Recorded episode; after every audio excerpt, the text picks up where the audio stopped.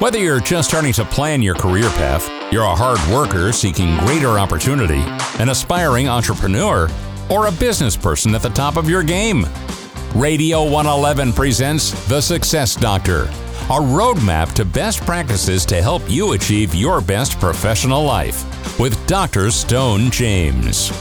Here's Stone. Welcome to the Success Doctor. I hope you've been well.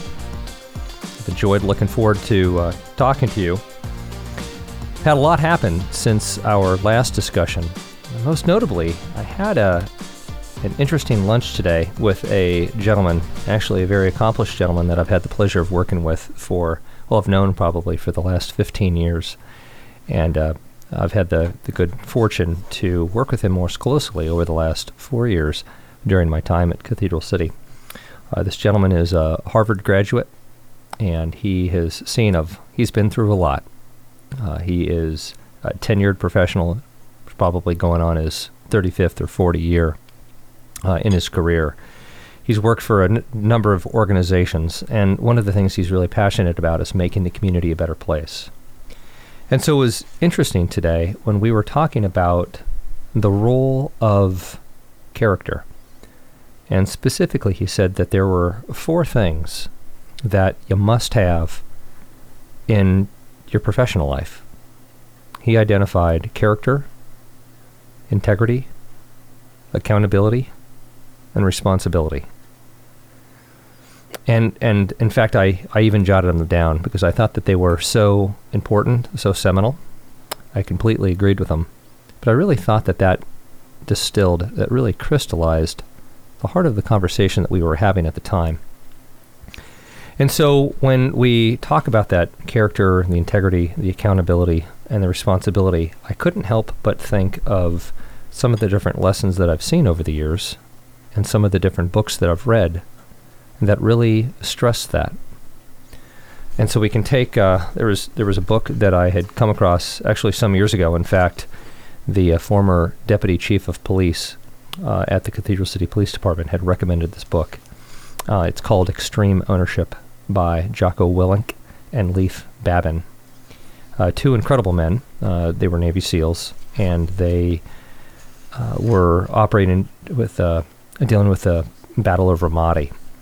And they wrote this book, and they've actually started a consulting company called Echelon Front that helps individuals and businesses really deal with leadership issues and integrity issues and character issues and strategy issues. And so this this book, Extreme Ownership, I've probably listened to four or five times. Really good read. And so I thought, well, based on the, the conversation that I had with this gentleman earlier today, and his, his talk about the character and integrity, and accountability, and responsibility, I couldn't help but think of some of the things that they talked about in this book, Extreme Ownership. And so I thought it would be enjoyable to talk a little about some of the main characteristics of the book and of the experiences that both this gentleman and I have had over our respective careers. And so, really, as the title says, extreme ownership it was really thought provoking for me. And it was, it caused me to look at my interactions in the business world and also in my personal life completely differently. And that was essentially there's no excuses.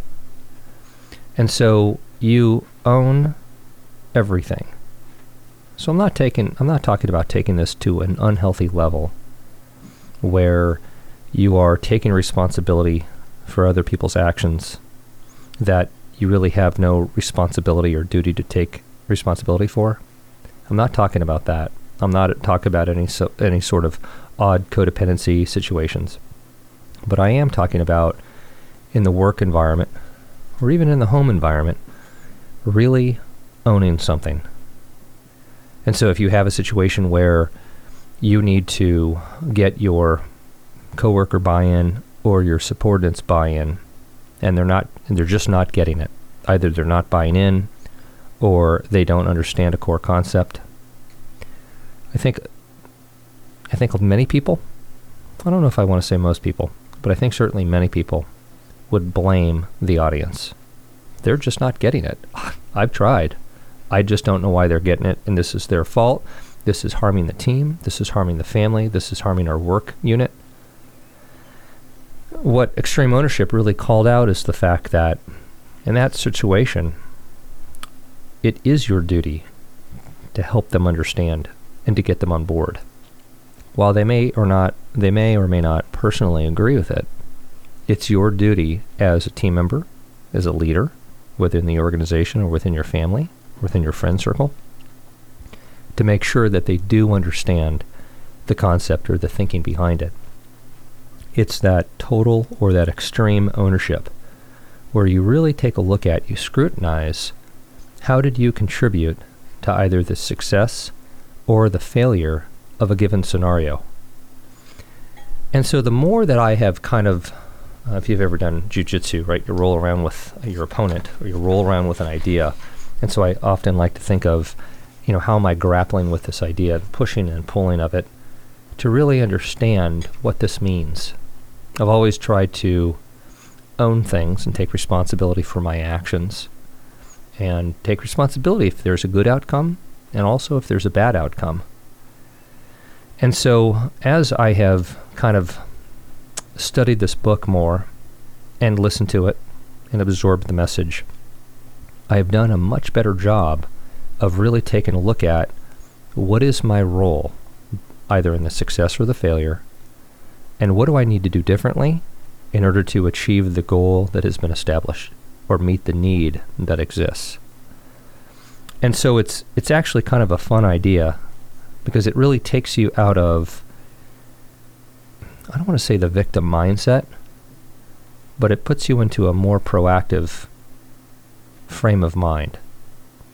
And so in fact, really kind of you are less of a victim.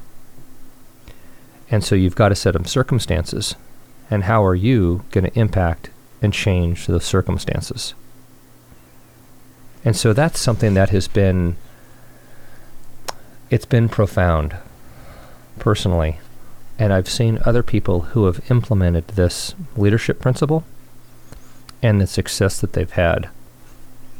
And so there, and of course, in the book, they've got some pretty interesting uh, scenarios in which they have either both militarily or even in a business application, that's one of the neat things is is that they do both uh, within this book. Because uh, I think there's so many lessons to be learned within uh, you know the military framework, especially as it relates to military and leadership.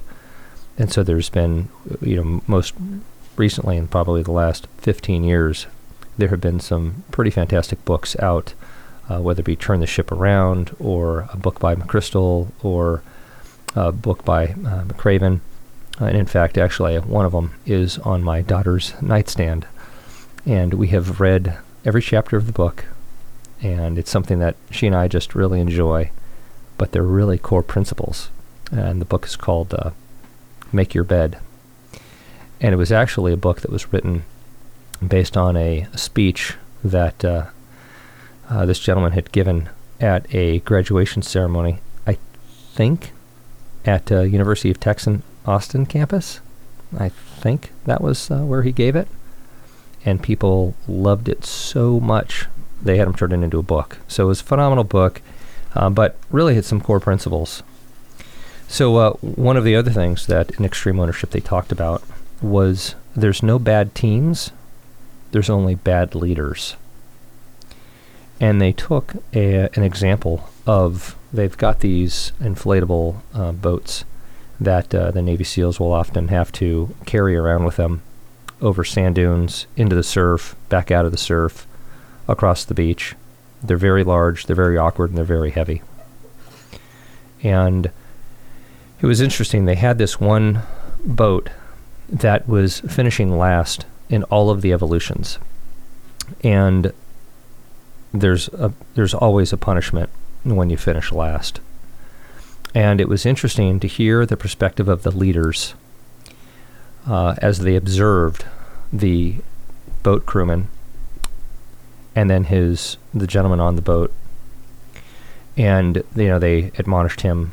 They gave him some suggestions on how to turn it around, and he just couldn't do it.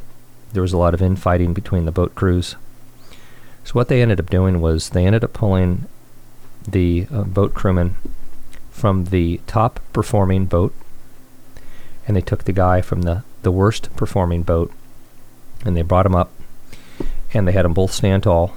And what they did was they reversed the rules. So the guy from the worst boat crew now was the uh, captain, so to speak, of the the top performing boat. The captain from the top performing inflatable boat now became the captain for the the worst performing boat. And the the gentleman who went from bad to the good team, he really felt vindicated because he felt that he was a good leader and that it was the boat crew of the poor poorly performing boat that was cause of the failure. They were the cause why the boat was always coming in last. So he thought that that was going to become immediately apparent. Well, a couple evolutions into it, that worst performing boat crew now started to place certainly in the middle of the pack and occasionally towards the front of the pack. And it, it surprised the authors of the book because they didn't expect to see that profound of a change just by swapping out the leaders.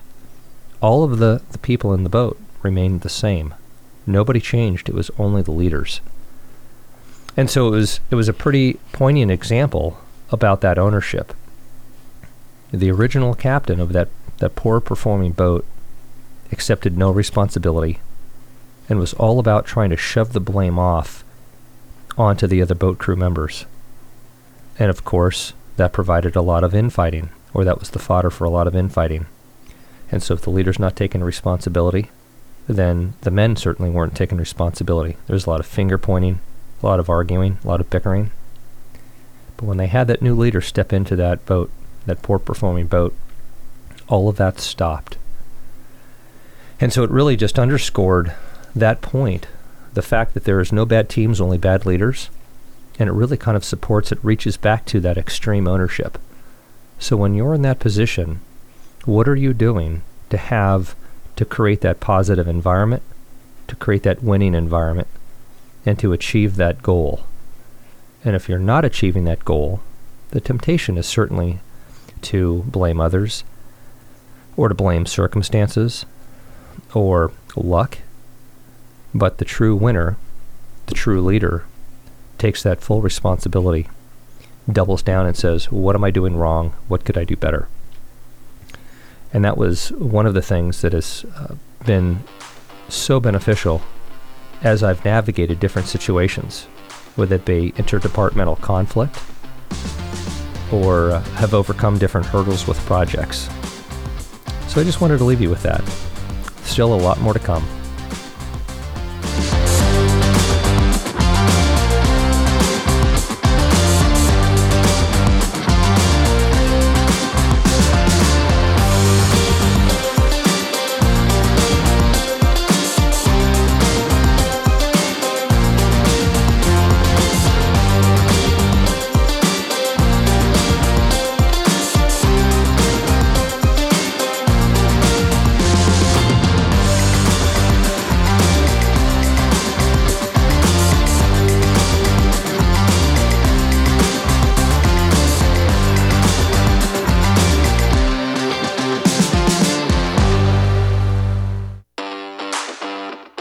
Helping you achieve professional goals and objectives with tried and true approaches in the workplace.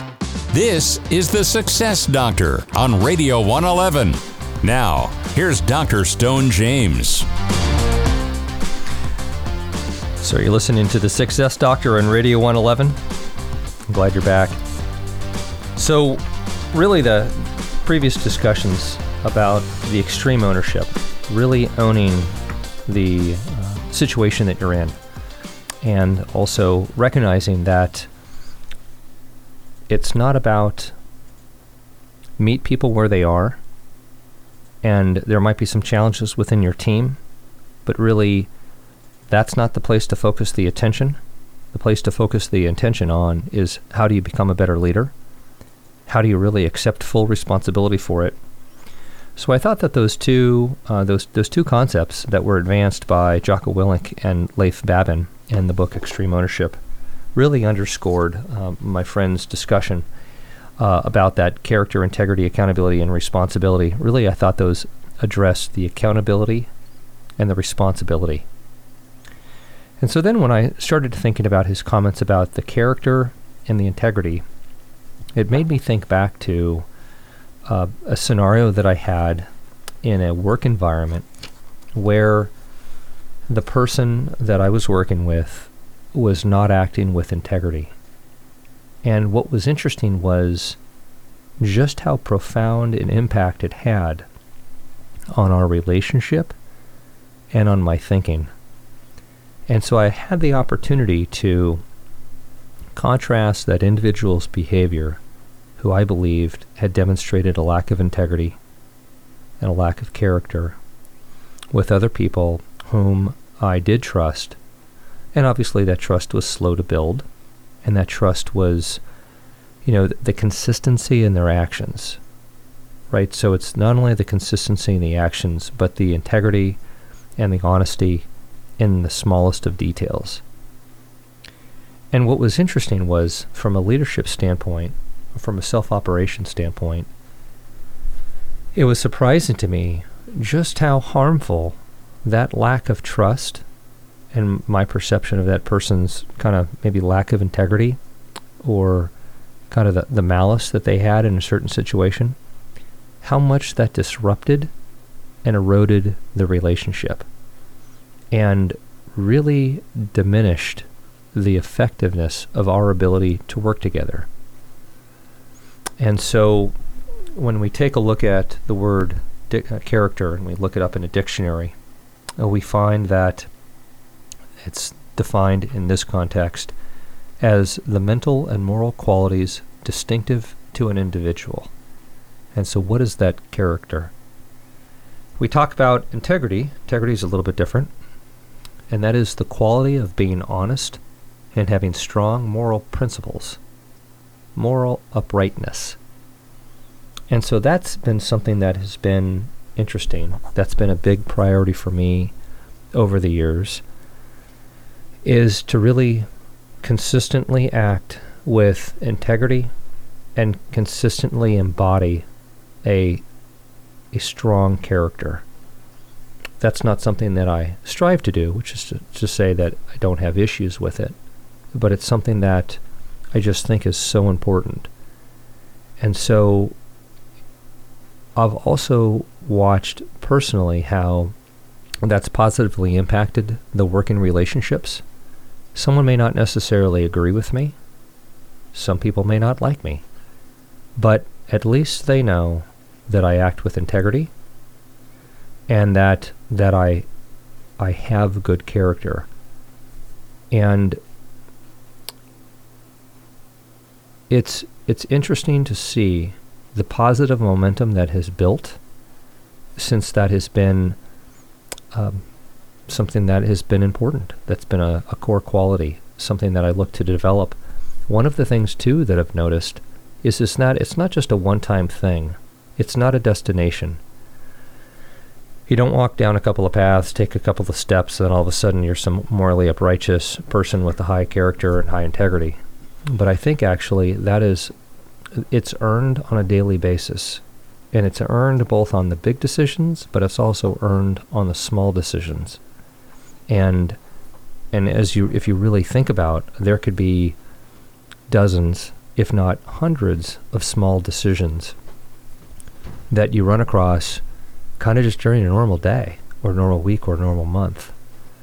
And so are you acting with integrity on on the big things and on the little things? Are you treating everyone with respect? And so it's just it's just interesting that this gentleman, this Harvard graduate today over lunch, was just talking about after now that I think about it, I think he has had 40 years in the workforce on how that has become such a such a guiding light for him. And there have been times in his career he shared with me that he didn't he didn't always stand up for what he thought was right and he may have looked the other way maybe because he felt like he was too junior, he didn't have a place.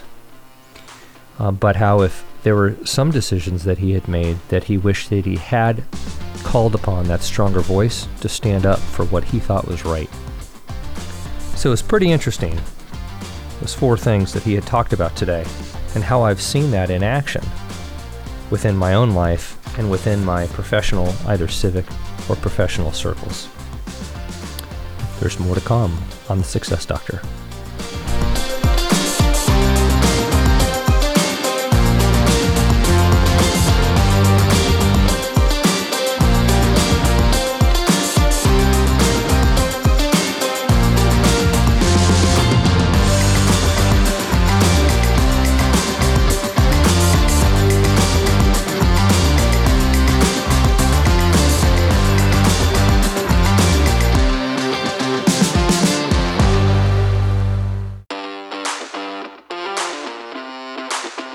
The doctor is in, putting your best foot forward on the job with Dr. Stone James on The Success Doctor.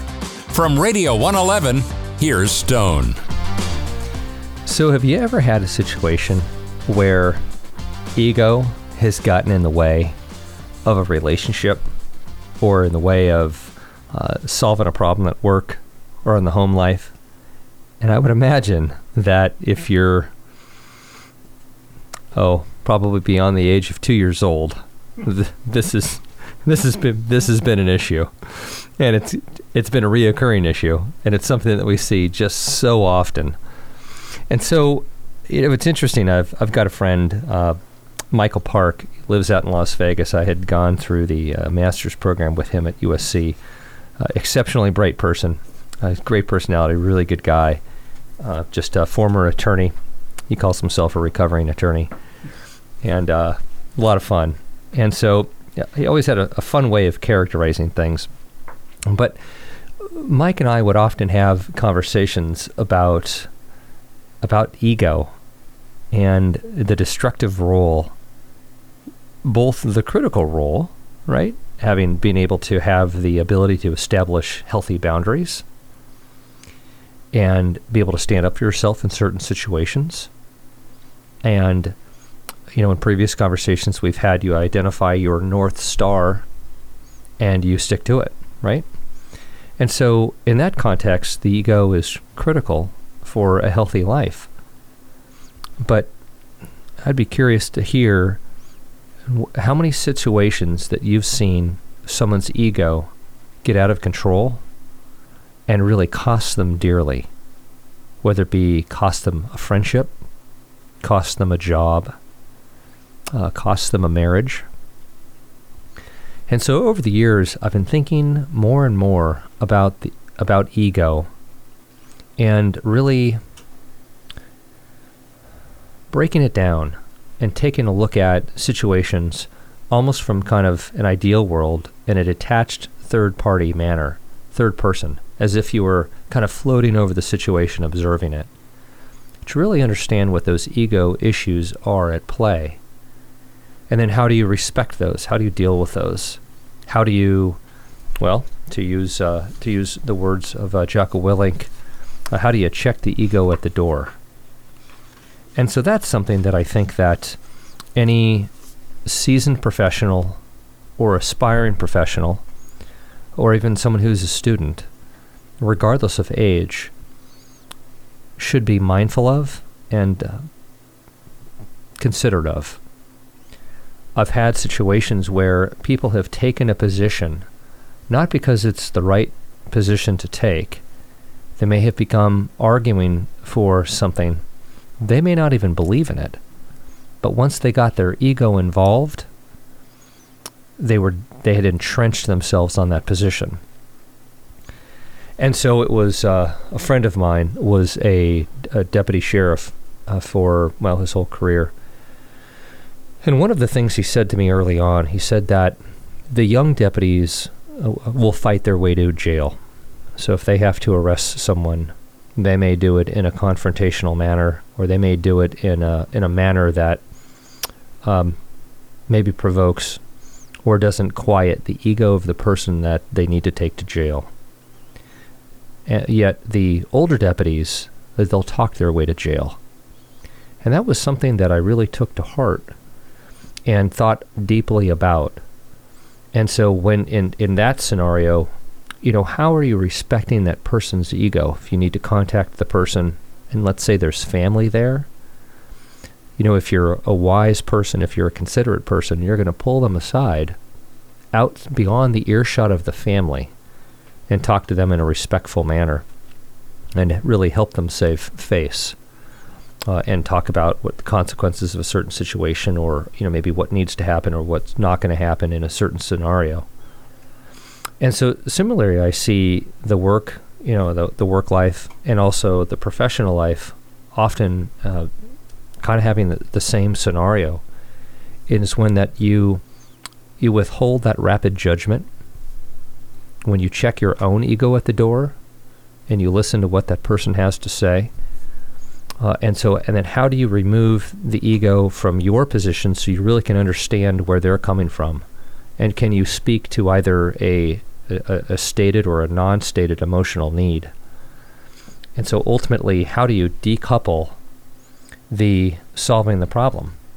In fact, that's something that I spend some time on. And I'd love if you had any thoughts, uh, you could send me uh, tweets at Dr. Stone James. Uh, so just at Dr. Stone James about times that you have seen ego play an important role or play a devastating role in a scenario. But when I look to constructively solve a problem, there was a uh, there was an author wrote a famous book, oh probably 25, 30 years ago. It's called Getting to Yes. And one of the things that they talked about was how do you be hard on the problem and soft on the person.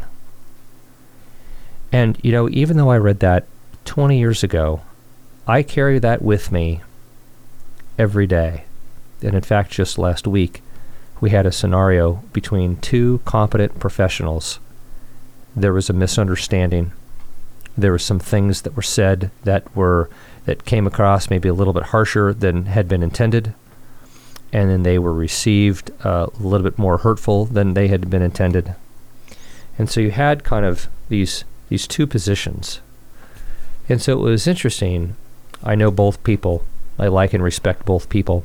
They're both uh, intelligent, uh, good-hearted, uh, well-intentioned individuals. And so it was interesting. How does one bring those two people together so that they can get those feelings off of their chest so they can feel heard, uh, communicate those concerns, hopefully mend the bridge and move on. And uh, that was one of the things that I came up with was, hey folks, let's both be, let's really focus be here on hard on the issue and soft on the people. And it, it worked out. Thankfully, these are, you know, these are intelligent, mature people, like I had said. But they were able to do just that. They were able to be respectful of one another.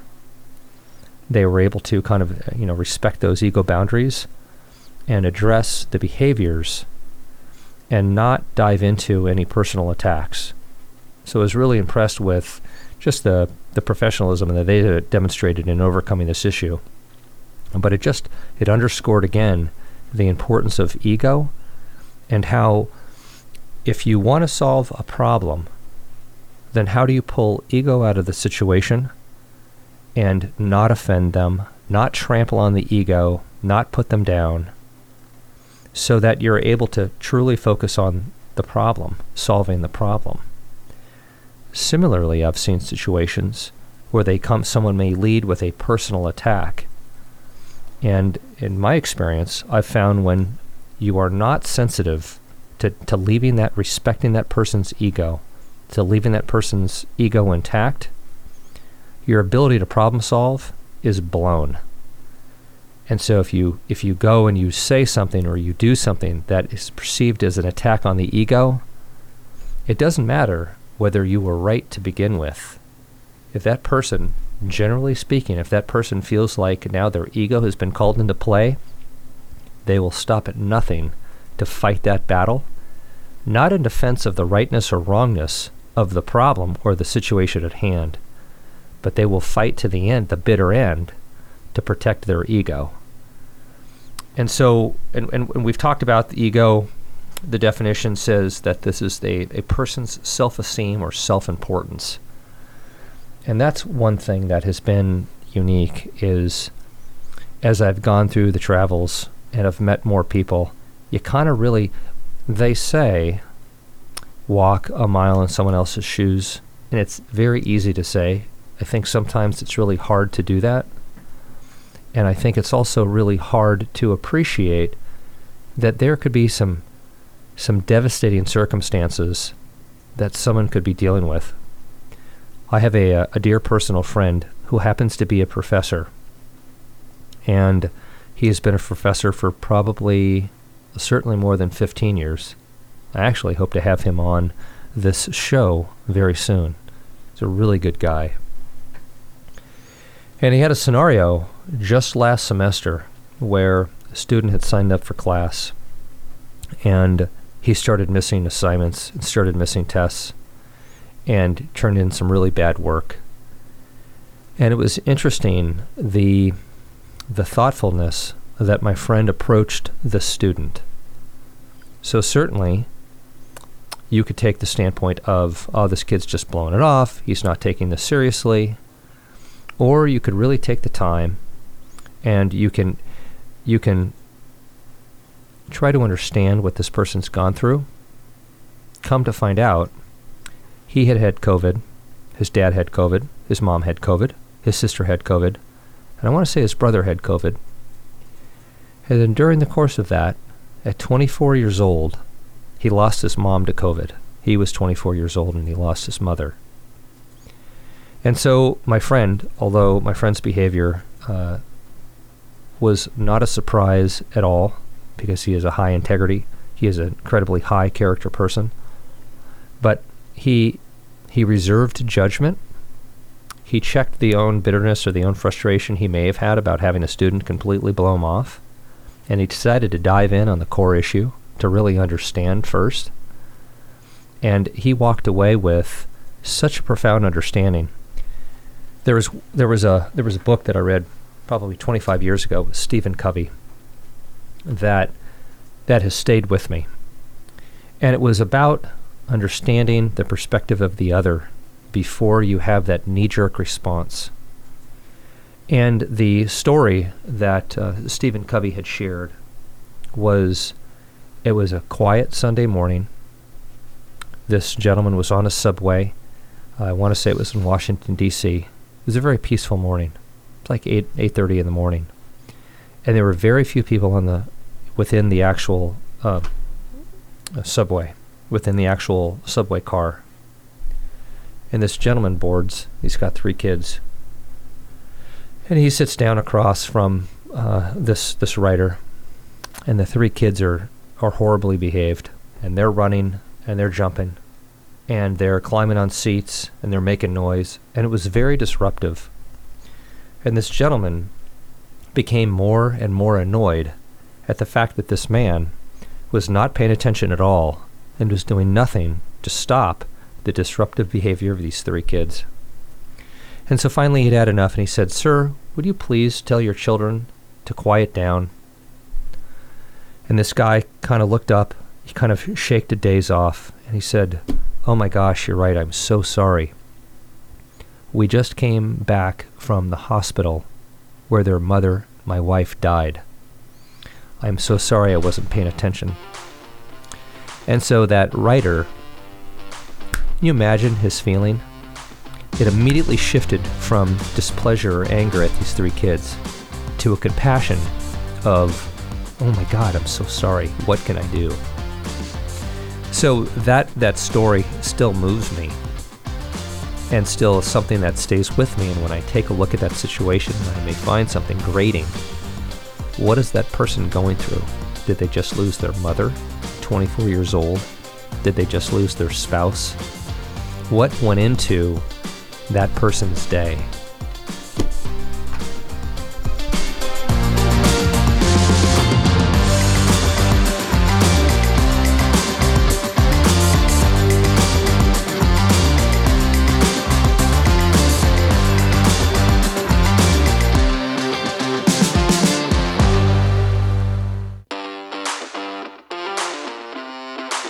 Is the Success Doctor on Radio 111, helping students and professionals at all stages along the journey to success. Now, here's Dr. Stone James. So I had a, a, a, situation, an experience that was quite remarkable. And uh, there was an individual, uh, this was probably uh, 10 years ago, there was an individual that I had seen in a public setting, seen in different, uh, just d- in different settings, that really had a lot of negative energy and could be very vitriolic, just had a lot of very harsh things to say, would look at things in a very extreme manner. And it was really off putting, quite candidly. And it was something that I, it was just remarkable. Like it was just fierce, some of the positions that this individual took on certain topics. And, uh, you know, I, I'm kind of of the mindset that life gives you life gives you enough problems. You don't need to go make mountains out of molehills or you don't need to take extreme positions on topics. It's kind of like what we've talked about earlier. You know, there's there's different angles to view problems. And while it's easy to rush to judgment, or it's easy to say a, a broad, sweeping, you know, take a, a broad comment or a sweeping statement, really, I think that as as someone becomes more intellectually disciplined, well, yes, it feels good to say something polarizing. I think it takes extra effort to really take take a look at a, a topic and break it down and, and understand it from the different points of view. And, and and view things. I suppose what I'm trying to get at is is less black and white, and understand more of the variability. And so, I, I was just I've still reflected back on this experience because here on this one hand I had this person who was just so vitriolic and was not someone that I wanted to spend time with or work with. But then an opportunity came to pass where I ended up working together with this person. And I saw a completely different side of this individual. And it was dumbfounding. And I saw a side of this individual that was passionate and committed and extremely hardworking and diligent. And thankfully, I was able to, to put any of my previous observations or judgments aside. And I was able to focus on the good of this person. And as a result of focusing on that good and really looking beyond that ini- initial knee jerk reaction that I had, the partnership between myself and this individual ended up producing profound and lasting positive results. And I still talk to this person to this day. And so I that came up when I was thinking about some of the things that, that you and I could discuss today. And that was one of the things that I still marvel at that relationship. The fact that that relationship was able to flourish despite such an initial strong knee jerk reaction to absolutely avoid this. And this had happened in other times where there had been some other individuals whom I felt had come across very arrogant. And uh, I find arrogance very off putting.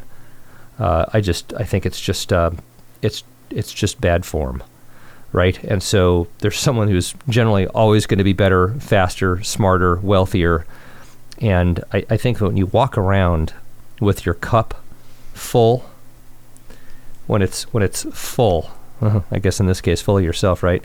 When it's full, no one else can pour some of their knowledge or some of their wisdom or some of their love into your cup if your cup is already full. So I think it's kind of an art. How do you walk around with enough room in your cup so that when you meet interesting people, they can add to your cup. And that's something that I think is probably develops over a lifetime, that balance between having that confidence that inner belief that you will succeed, that you will ultimately be successful, but then still having that humble approach and know that virtually everyone that you bump into is in some way your superior or is in some way they have something that you can learn from that can help you be a better person. And so that's something that has been really well, it, it goes back to that character and that integrity, and that it's not a destination, it's a journey. And so, similarly, I think it's the same thing where it's a balance.